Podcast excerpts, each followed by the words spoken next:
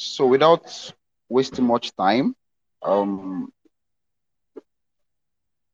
Mercy Emmanuel is on the space, and we'll just get started. She's going to introduce herself. We want to know about her. We know she's Mercy Emmanuel, and she's a growth marketer, head of growth at Zen. So, hello, Mercy. Hi, Joshua. Hi, good afternoon. How are you today? Doing great. How are you also? Very well, very well.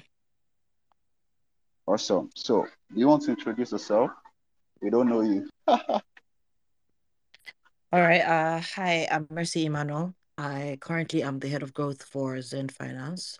Basically, my core responsibility is to drive growth across all the Zen Finance products, which includes the Zen Finance app, which is a decentralized savings platform that helps people to save their money in USD to hedge against inflation and currency devaluation. We also have other products like the Zen Bridge, which is the first on-ramp, off-ramp, crypto to fiat payment API. We have the Switch Wallet, which is an enterprise wallet, the first African-owned enterprise wallet for businesses, so that now businesses can be able to generate wallets for their users without having to use other expensive and international wallet providers. Then we also have other products like the Auto Yield.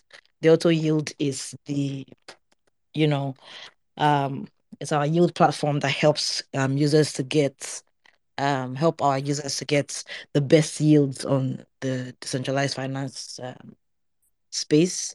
So yeah, I lead growth across all these products and all the other products that we are building in Zen Finance. Wow, that's awesome. I already have a whole bulk of questions coming out from from everything you said about yourself, about the product, but I don't want to jump the gun. I wouldn't want to go ahead of myself. So that's awesome. My next question, have you always been about growth? Like, were you always about growth? Was your career line when you started, when you set out, was it about growth? Did you study anything growth related in school? How did your growth career, how did the story start? What got you interested in growth? Okay. I think when I was in university, or when I first started my career, I don't think growth marketing was a thing. I mean, as much as it's a buzzword now, it wasn't that much of a buzzword at the time. Of course. So I studied law in the university. I went to law school and all that. However, when I was in uni, I already started in marketing. So I started working for, I started my first marketing experience was with Nokia. So I was handling, at the time I was a student brand ambassador for Nokia, but I was doing a little extra in that I was doing market research analysis for Nokia in university. And so at the time, I didn't know it was, how important it was. It was just fun, just find out what people liked about the product, what they thought about it, and, just communicate that to my team lead at the time. And then I did a couple of other gigs in uni that around the same market research and stuff like that. I worked for Durex, as Reckitt Benckiser, and some other products, Guinness, and we did the research for Guinness African. I think it was African Stout. There was this specialized. I existed for a bit. African Special. Yeah. So we did market research for that and across about 5 universities. So all this was just fun and games when I was in uni. And then I finished uni and then went to law school. And my first job, before then, I handled a lot of social media for across different products. I think my first official job was with Wale Adenuga Productions. Yeah, so this was I had a gap year between graduating uni and law school. So I did I studied with Simon Page. And at the same time, I got my professional marketing degree. And at the same time, I was handling social media for Wale Adenuga Productions. So, yeah. Then and I was done with law school, I started working with my first law school job and post NYC job was with CAS45. So as CAS45, I was handling media and social and strategic partnerships. So yeah, this is the beginning of my daily life. So I never practiced law for a day, as you can see, but I studied law, and it comes in handy as you grow in your career. So from CAS45, I pivoted into, I went to DealDey, e-commerce platform. I worked in DealDey for a bit. Then I went into advertising. I worked with Syracuse Africa. Syracuse Africa basically is a Pan-African agency, and we were responsible for the launch of Oppo Mobile in Nigeria. So I led the creative team that did that in Syracuse. And then after a bit of time in Syracuse, still in marketing, I entered into finance. I went to Simple Finance to lead their marketing team. I grew from a marketing lead to the head of marketing and business development in Simple Finance. And Simple Finance basically is it's a venture capital that funds SME, gets funds SME businesses. So basically, yeah. That has been my journey, even from Simple Finance to Zen Finance, where I am now in the Web3 world. So basically, I can say that I knew I was always going to be in marketing, but growth marketing just became a thing now. But I think I've always been in marketing from like uni till now. Yeah. Wow, that's quite a lot, and to be honest, I know, right? And I was when you said you were a lawyer, I was going to ask that. Okay, so did you decide to broach to just leave law and just focus on marketing? Well, I guess you already answered that already. So yeah, that's quite a lot. Thank you for being on this space again. Wow. So many questions to ask from the introduction. Okay, so marketing for you started in school. You invested as a brand ambassador for Nokia, if I'm correct. What was it like? Yeah. Yes. Or you sound like you had interest in marketing a long time ago. What caught it for you? Why? What drew you to marketing? What was the attraction? I would really love to say like, oh, there was this, this experience that changed my life and all of that. I truly can't say that because I don't think there was there was just one experience that made marketing it for me. I think for as long as I could remember, I was always fascinated about billboards and ads, from radio ads, silly billboards. So I used to critique them. My mom and I, when we were going to school, we would just see a board and then I would critique the board and then we would laugh about it and move on.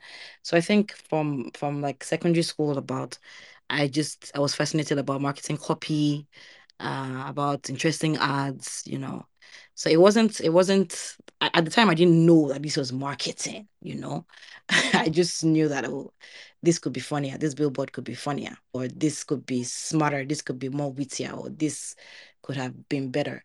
I just kind of knew that, and I liked the idea of that. And so when I became a brand ambassador for Nokia, so pretty much it was more of a popularity contest. So people who are popular become brand ambassadors for brands. So one time I was having a band at the time with somebody on Twitter. It was a heated debate at that time with about Nokia phones, and I think the person was comparing a Nokia phone to, I think it was a Motorola or something at the time. So we're having like a proper heated debate on Twitter. This was somewhere in like 2011, thereabouts. And so I finished having this argument with this guy, and then somebody sends me a DM.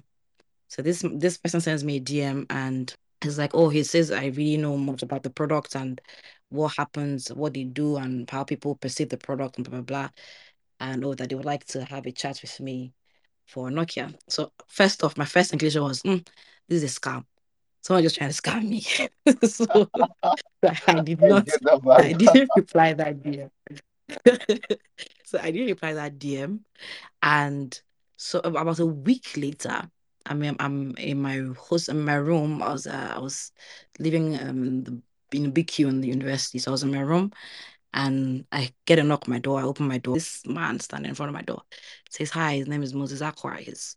At the time, he was, I think, a director, a West African director for Nokia. And he was right in front of my room in my university. I had not given this person my information, my name, nothing.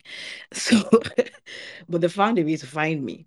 And so we had a conversation and then, like, okay, I don't want to be a brand ambassador for them, yes. But at the same time, they liked my insights into, from the conversation that we had, they liked insights into the things that I thought. And they wanted me to just do like a bit of user research for how young people perceive the brands and stuff like that. So I'm like, okay, sure. So at this time, again, I didn't know the specific words for these things. I didn't know if this was market research, if this is how users interact, what this, that, that. I just knew that I would talk to you. You tell me what your feedback is about the product, and then I can tell them what the feedback is. Do you get? So that was pretty much, yeah. So that was pretty much it. It was later along in my career when I got into Simon Page, and when I was doing like my I was trying to get certification for marketing, that I started saying, oh, okay, this is the term for what that thing is. Oh, this is what this thing that I have done. Oh, this party that I threw basically is events. And this is how I should have calculated this. And that's how I should have done that. Because to me, then in uni for like Nokia, we threw a lot of parties, just random parties. We threw a lot of events together just to get people to come together to talk about the product, to wear t-shirts, face caps, take pictures, post it on their BBM because BBM was a thing, put it up in their BBM, display pictures and all of that. So this was, that was it at the time. It was when I started studying that I realized that there was a method to the madness, you know? And everything was not just vibes. There was like an idea behind it. And having this experiences while I was green and young and without the backdrop of knowledge really helped, because I was able to like make mistakes and I was able to also do things very excellently because I wasn't burdened by the pressure of knowledge. Knowledge has a pressure. So I could just like do things with my guts, go with my guts and just feel the vibe and do that. And it kind of helped build that inner gut feeling that every marketer needs to have, and helped me build insight, helped me build how to perceive, perceive trends, how to read them, how to create, just this kind of stuff, you know? Yeah. Awesome. That's quite a lot. And quite the experience, I must say. So I can conclude and say you kind of got your hands dirty before even learning the theoretical part of marketing or growth marketing. Yeah. Wow. Well, I think that will lead me to my next question. Because I think growth, just like I said, growth is like a very common word now, and if not likely, people sort of abuse it. So for the sake of those who are on the space, what is growth marketing and what is growth marketing not? I don't know, maybe you get my question. There are a lot of buzzwords flying around. Is growth hacking, growth this, growth this. So what really is growth marketing? What is growth marketing really about? And what are those myths that growth marketing is not about? Like just those popular stuff that people say and, oh no, this is not good. So I like to joke around and say that growth marketing is marketing 2.0, basically. So it's at least to me, growth marketing is an approach to attracting, engaging, and retaining customers that is focused on relentless experimentation and intense focus on unique, engaging motives, and it's a deep dive into, it's not just I'm acquiring users, is why are my users coming? Is how do I optimize their experience at every touch point with the brand? It's more than just I want them to see and hear about me. It's more about how do they see and hear about me? Why do they see and hear? How do I make that process shorter, faster? How do I optimize this for growth, increase? I don't want to use the word growth. How do I optimize this for increase across the particular whatever goal that I am working towards? So that is pretty much what growth marketing is. It is relentless. One of the key thing about growth marketing is that it is relentless experimentation, relentless. So it's not, there's a lot of trial and error that comes with growth marketing that does not exactly always come with generally.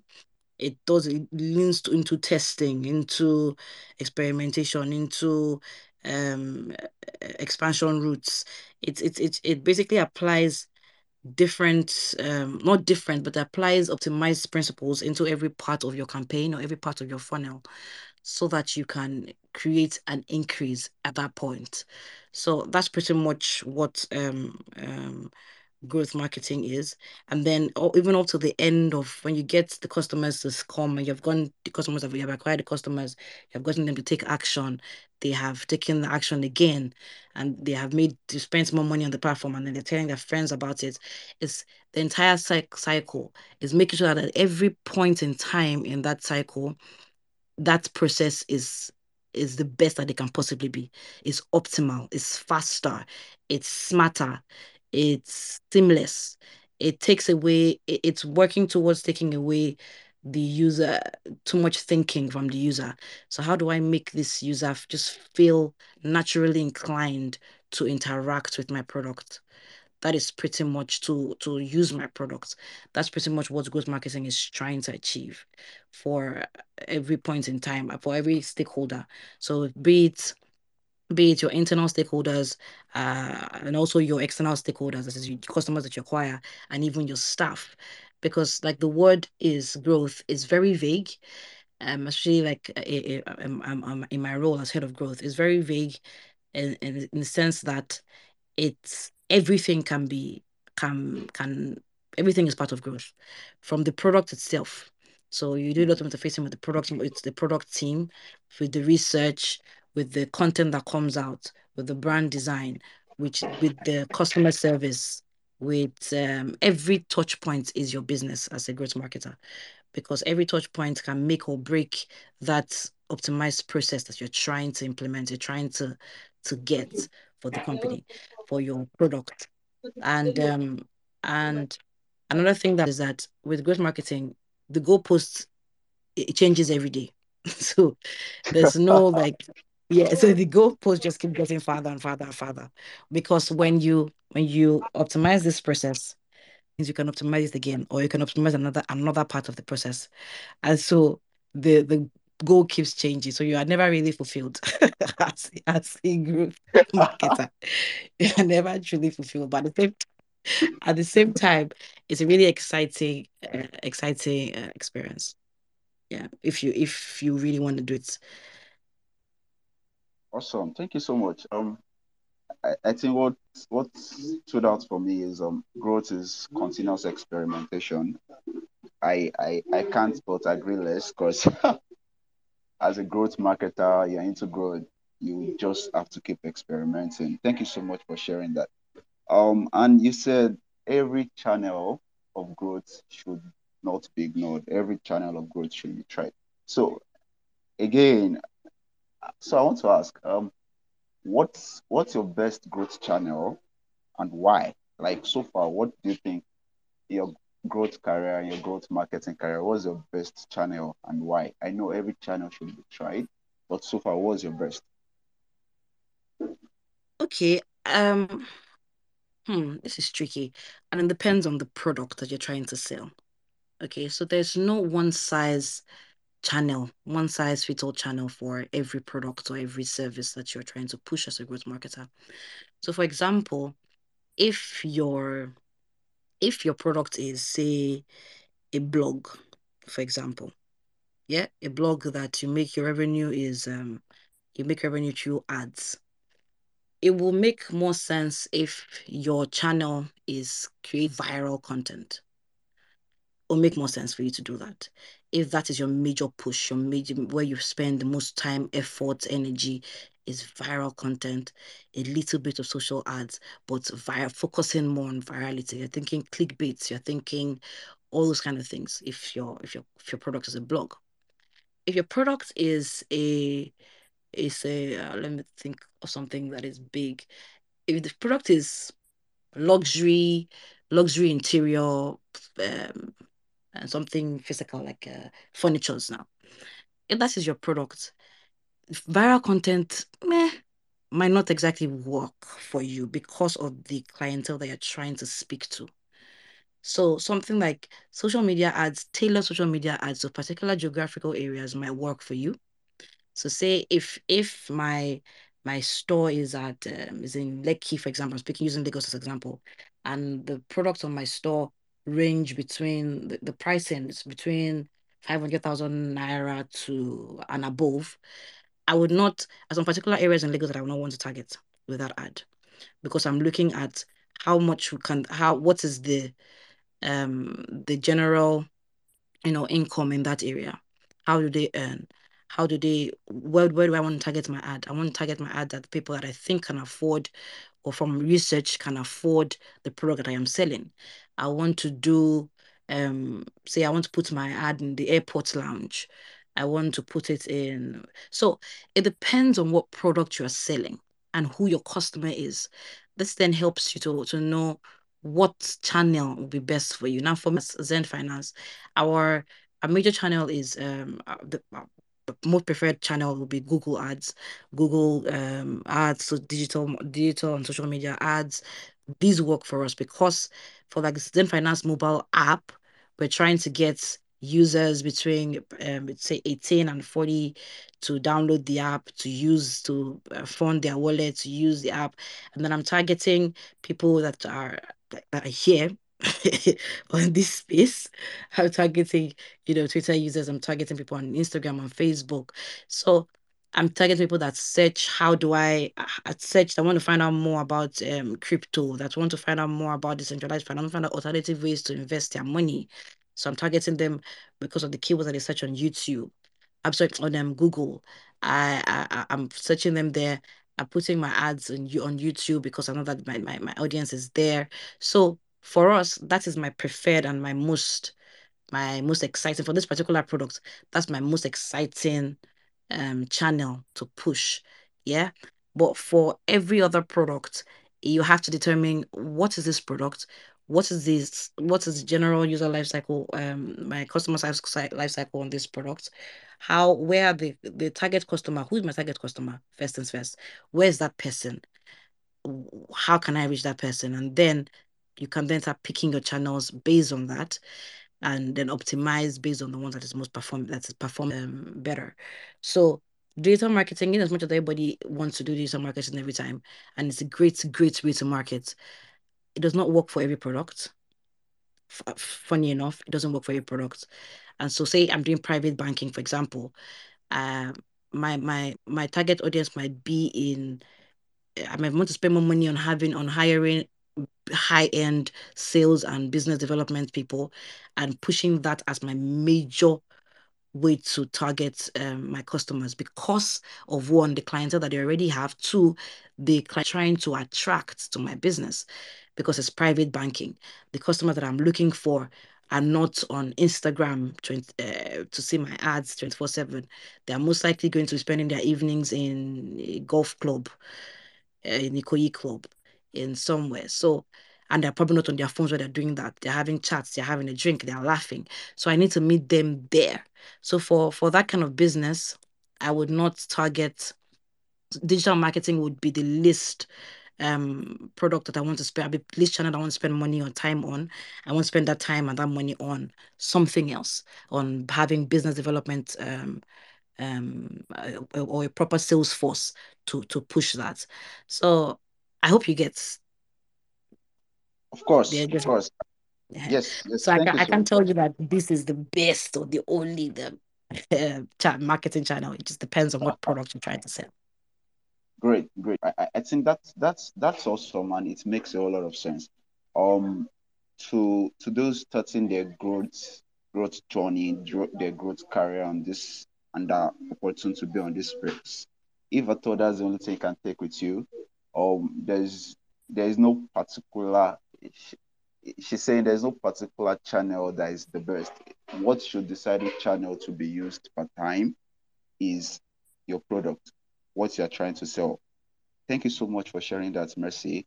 So just before I ask the next question, we have students, the student of the current cohort of our school, EZ Growth School. They are also on this space. At some point, I know that we have one or two questions for you, Mercy. So when the time comes, please do well too. They'll be looking to learn. I'll be sure to answer. That question. All right. Okay. So you said something about growth is continuous experimenting, right? So yeah. Before people get the wrong message, my question is very funny and still actually very realistic. So at which point do you know that this is not experimenting, you're actually burning money? Do you understand what I'm trying to ask? So at what point, as a growth marketer, as a growth manager, do you decide that, okay, this is not test. This is not working. We are not experimenting anything. This is not working. Yeah. So at what point? So one of the things that, a good marketer must be data-driven. Now, that is one thing that you must. There's no negotiation. There's no negotiation about that part of being in growth marketing.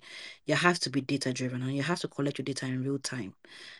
I like it on my team. You have to fail fast, because sometimes when you collect data and protect it, you're meticulous about it. You can see the patterns. You can see that this thing, you can quickly tell that this thing is failing, and it's not just an experiment, it is failing. It is flat out not working. So at that point, you need to fail fast and nip it in the bud. Now, sometimes that strategy might be failing because of the time when that strategy is being used, or the other mixes that strategy is tied to. Now, I'm sure everybody here knows knows that there's a mix with marketing sometimes. So it's not just one channel sometimes. It's everything that comes into, even if it's just one channel, it's everything that comes into play with that channel. So it could be the mix that is wrong. It could be the messaging that is wrong. It could be the entire strategy itself. The strategy might just be bad. It might just be bad, shitty idea. So, but if you are data-driven, once you can see the patterns, you stop it. The first thing you have to do is stop it. Stop it when you see the patterns are bad. That nobody wants to, no matter how much we say, oh, growth is experimentation and clinical. There has to be a structured solution that flows through the entire customer journey. And that's what your job is, to create that structured solution.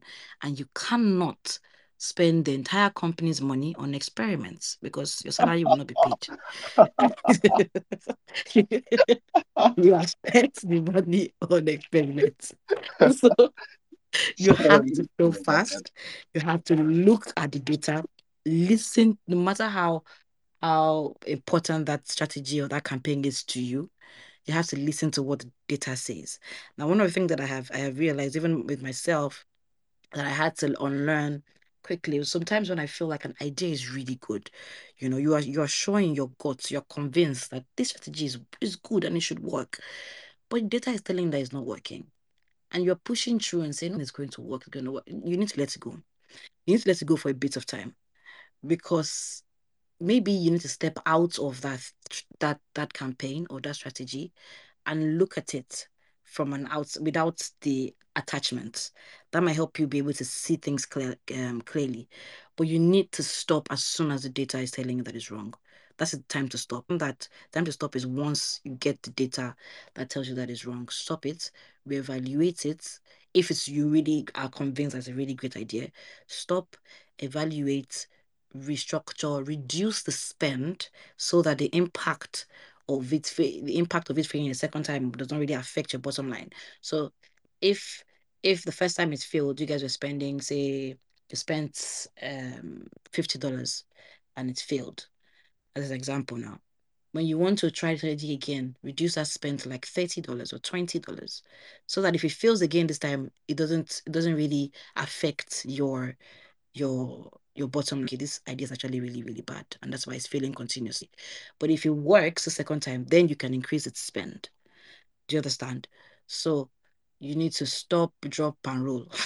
Just basically, it's a fire. You stop, let it die out first, and then you can start again. This really makes sense. Honestly, this makes sense. Okay, so it's more of let the data guide you, not your head. Always let data drive you. Sometimes, you know, sometimes we're trying to fight it through because we strongly believe and we know that this thing would work. And then sometimes for some other people, and you know, motivational speakers will tell you if you believe it, you can do it. And can you go? But if the data tells you it's wrong, dear, it's wrong. Just let it go. Got that. That makes a whole lot of sense, and that's super, super true. Okay, so for our listeners, if you have any question, you can just indicate for now. You can indicate if you have any question, and we'll allow you to speak and ask a question. And I know Mercy is more than able to answer any question you might have. All right, so so this might sound a bit personal, Mercy, but sure. Your growth marketing career and journey, right? Have there been lows? Like, do you have a worst moment? How was it like starting out your growth career in a formal and official setting? If you begin. Okay, so yes, like with everything in life, there are lows. You know, I've been lows in different parts of my career, and there have also been extreme highs at the same time. Now, for the lows, I think. One of the things I first struggled with when I joined Zen Finance. Now, first, I was joining Zen Finance as head of growth, one. Two, I was joining Web3. Now, prior to since I had not worked in Web3 ever, I had very little crypto knowledge, wow. Absolutely, almost next to nothing. So here I am entering into a management role with zero knowledge about the industry to start with. Magical. And not talk of practical in that industry, and then to grow and lead my team to be able to achieve wonders. So this was the beginning of, that was the beginning of a low for me, because I had a lot of anxiety, a lot of fears. How I dealt with that was, first, I took time to study. I think I took about the first month to intensely study. I signed up for everything that was absolutely around available to study. Everything I learned, everything that had to do with Web3, and I'm still learning, but I learned as fast as I could. I was a problem to my friends, my family, to everybody that had any form of idea. I was a problem to that person, because I would call you at random times. I would send you messages. I would hound you for information. I was a problem to even my management team. You know, my CTO was tired of me at some point. My CFO was tired of me at some point, because I was always asking questions, trying to understand what works, what it was, what the idea was. And so that learning is not always fun. Learning is not always fun. I mean, as much as we want to stay learning, it's not always a fun experience, especially when there are expectations of you. So that was a very tricky time for me. But I'm really grateful for the kind of team that I have. They were very, you know, deliberate about helping me learn, helping me understand the industry. In as much as I understand how people and users behave, I needed to understand how they behave in this industry. So I have to understand the industry. So they took their time to help me with that. So that was an experience for me, because it was where the two things happened at the same time. It was a big role for an absolutely unknown industry entirely.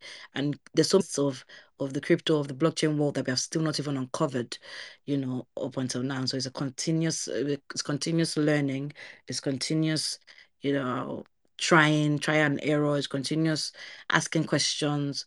But at least now I can hold my own in a lot of conversations, as opposed to when I was hired. So that was that. I think another low that I have was like, I remember, so when I was working in Simple Finance, there was this particular campaign, a customized product that I had spent time creating for a particular client. I spent all the time and all the energy, creating that thing, and I was convinced that it was going to work. And so we had a meeting with this client, and I pitched my idea to the client and all of that. And turns out, about a month or two ago, they had built this exact same thing, this exact same strategy, everything. They had done it. Oh my. They had done it, and it had failed. Not only had they had done it, they had seen how it was going to fail. It had already failed. And they had spent a lot of company time and resources on creating that particular product. No. So yeah, that was a low, because I mean, when you think that it's going to work and it doesn't work, that is. But the thing about it is, I try not to take any of these things personal. It's not a function of me, as it doesn't reduce my value as a person. Not a function of me. It's just a function of the idea. So that's one thing that people need to, in every career that you are in every point in time, it's not a function. If your idea is bad, or if something that you did does not make sense, it's not a function of you. It's that idea is bad. And you're a human being. You will come up with bad ideas. As a matter of fact, you will come up with bad ideas. So it's okay for this idea to be bad, or for the next three ideas to be bad. I mean, but I hope that you don't have three consecutive bad ideas, shall. But it's okay for that to happen to you. It's okay. It happens. Even to the best of us, it happens. And when it happens, you need to be ready to just divest yourself from it, allow yourself to grow from it, and think about, okay, this is how this failed. This is what failed here. What can I do differently? How can it be better? How maybe, and sometimes there are no lessons. Sometimes it feels like there are no lessons to learn from something being bad, and that's okay. That's okay. If you cannot see what the lesson is, that's fine too. The thing just failed, it just failed, and that's fine too. Let it go. Just let it go, and then don't beat yourself up so much about it. Feel fast, dust yourself up, and try again. Wow. Yeah. Thank you so much. That was a whole lot in some minutes. I know it. And thank you for sharing that with us. I can't but imagine coming up with some big, to you, like coming up with some big strategy and, oh yeah, I've killed this, and boom.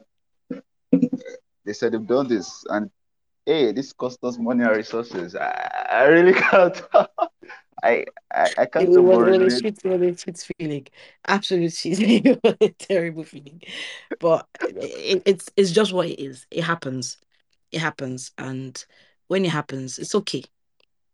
It's okay, especially when you're starting out your career. You're going to experience a lot of things like that, and it's okay. That's what builds stamina. That's what builds, those people that you have a conversation with, and it's like they can see all 360 possibilities in like a split second, and you're just like, wow. Half the time, it's from their own personal experiences. And there's some ideas that people bring up to me in my team, and they say, okay, let's try this, and I can tell you for free what outcome is going to be.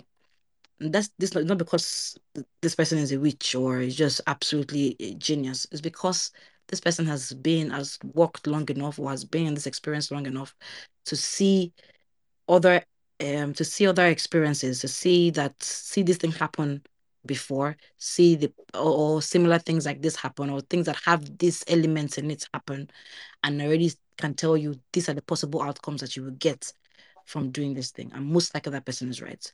So if you do not fail, you cannot have these experiences. You cannot have these sage insights if you don't fail. So, yeah. Thank you so much. That's really cool. So I'm trying to rush my questions now, so that the audience, if any one of them has any question, they can just throw it.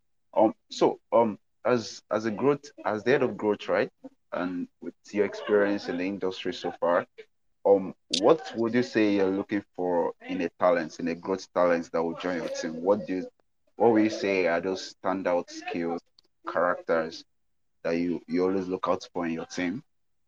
That's if I told you it's right here. Yeah. Yeah. So I generally look out for 6 things when I'm trying to hire. The first one is they have to be data driven. That's one. And 2022, we only trust God. Every other person should bring data. And sometimes God even has to bring data. So yeah, that person has to be data driven. 2, the person has to be creative. The person has to be willing to think creatively. 3, the person cannot be afraid to fail, like I had mentioned. Failure is one of the best ways to get valuable information. So the person cannot be afraid to fail. 4, the person must be product focused. That is, the person must understand whatever product it is that we're trying to sell. Or even the person doesn't understand my particular product, the person must understand similar products to what I'm selling, or understand products, have the ability to understand what the product is. Yeah. 5th, the person must know how to tell a story. Now, telling a story does not mean that you have to be the best copywriter. Knowing how to tell a story does not mean you have to be the best copywriter, you have to be the smartest or the funniest or the wittiest. You must just have the ability to synthesize both quantitative and qualitative information into a compelling story. So just have the ability to mix the important things into a compelling story. It would be great if this person has great writing skill, has the ability to come up with great copy and all that. That would be excellent. But even if you do not have that particular skill set, you must be able to synthesize qualitative and quantitative information into just concise messaging that somebody can read and understand and resonate with that person. And finally, the person has to have a hacker mentality. You have to learn how to, you have to just be a hacker, you have to have hacker mentality. You also have to be like a jack of all trades, you have other skill sets, things that are coming handy. You can create a video, you can optimize a copy, you can implement a new A/B testing, you can pull data queries. I'm not saying you have to do all these things at the same time, but you should have, extra skills that will help you. Yeah, that's pretty much it. And all these things are not inborn. They're all learned. So I'm not looking for this Optimus Prime from the womb.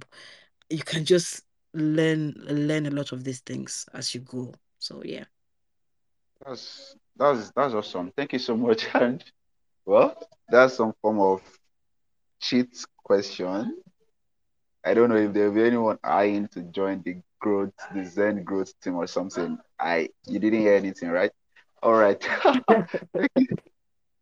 Thank you so much, Mercy. So now is the time for the listeners to ask questions.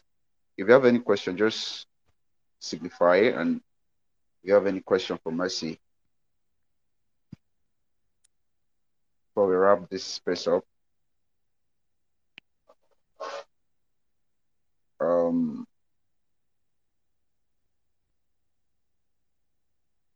okay. All right. So I think Mercy nailed all the points that there is no question to ask again. I hope I did. I hope I did. You actually did, and you're really, really awesome and fantastic. So my last this thing will be, what do you have to say to anybody starting their growth career or journey right there? Like, just getting to start. What do you have for them? What advice do you have for them? Okay, as a newbie in growth marketing, well, my advice is, as with anything that you want, as anything that you want in life, you have to be very intentional about getting it. If you have to be intentional about what you're trying to get out of your growth marketing journey, where do you want to go with it? And then start, distill that process into tiny, tiny, tiny bits. Okay, so if whatever your goal is, for example, if your goal is a short-term, let's pick a short-term goal now. Your goal is for the next 1 year or 6 months that you're working in this particular company as a growth marketer, you want to be able to achieve some particular milestones in increase for your product. You have to then itemize what are the things that you need to do to be able to get that. You have to be very intentional about every single step of the way. Very, very intentional about it. So if I want to increase acquisition by 50% or by 30% month on month, I need to now map out my strategy and break it down into daily activities. What exactly I have to do every day that by the end of this month, I would get this result that I want to get to.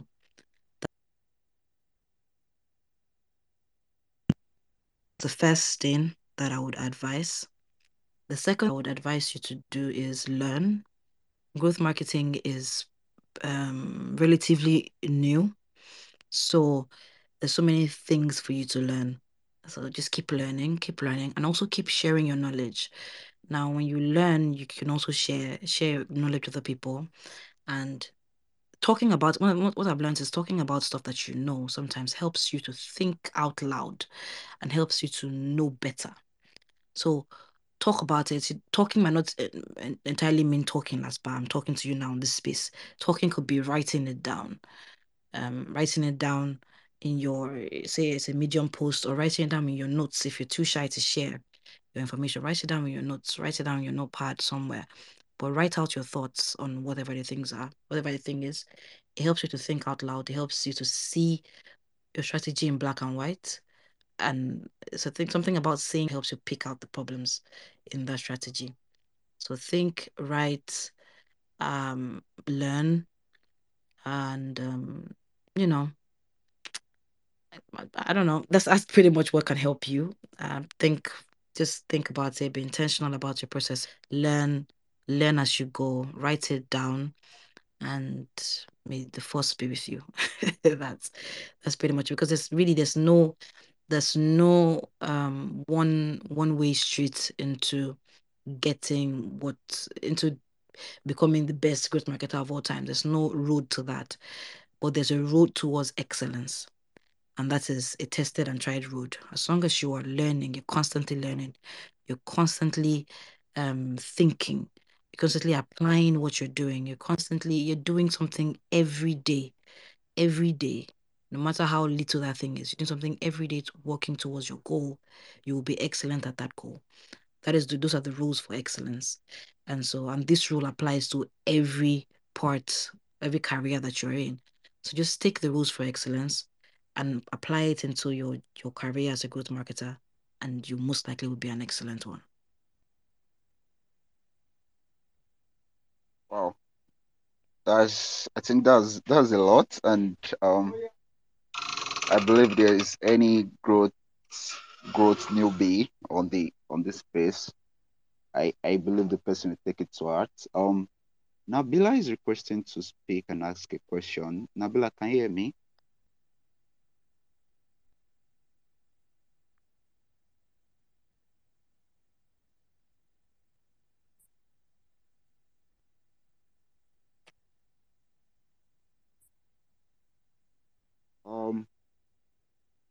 I think the person has to request to be a speaker first so that you can then accept. Yeah, she's been accepted, and I don't know.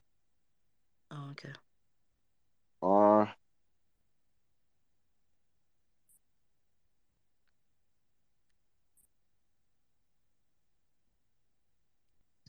okay, I don't know. And you send your question as a tweet and at. I think that works. You can also send your question as a dealer.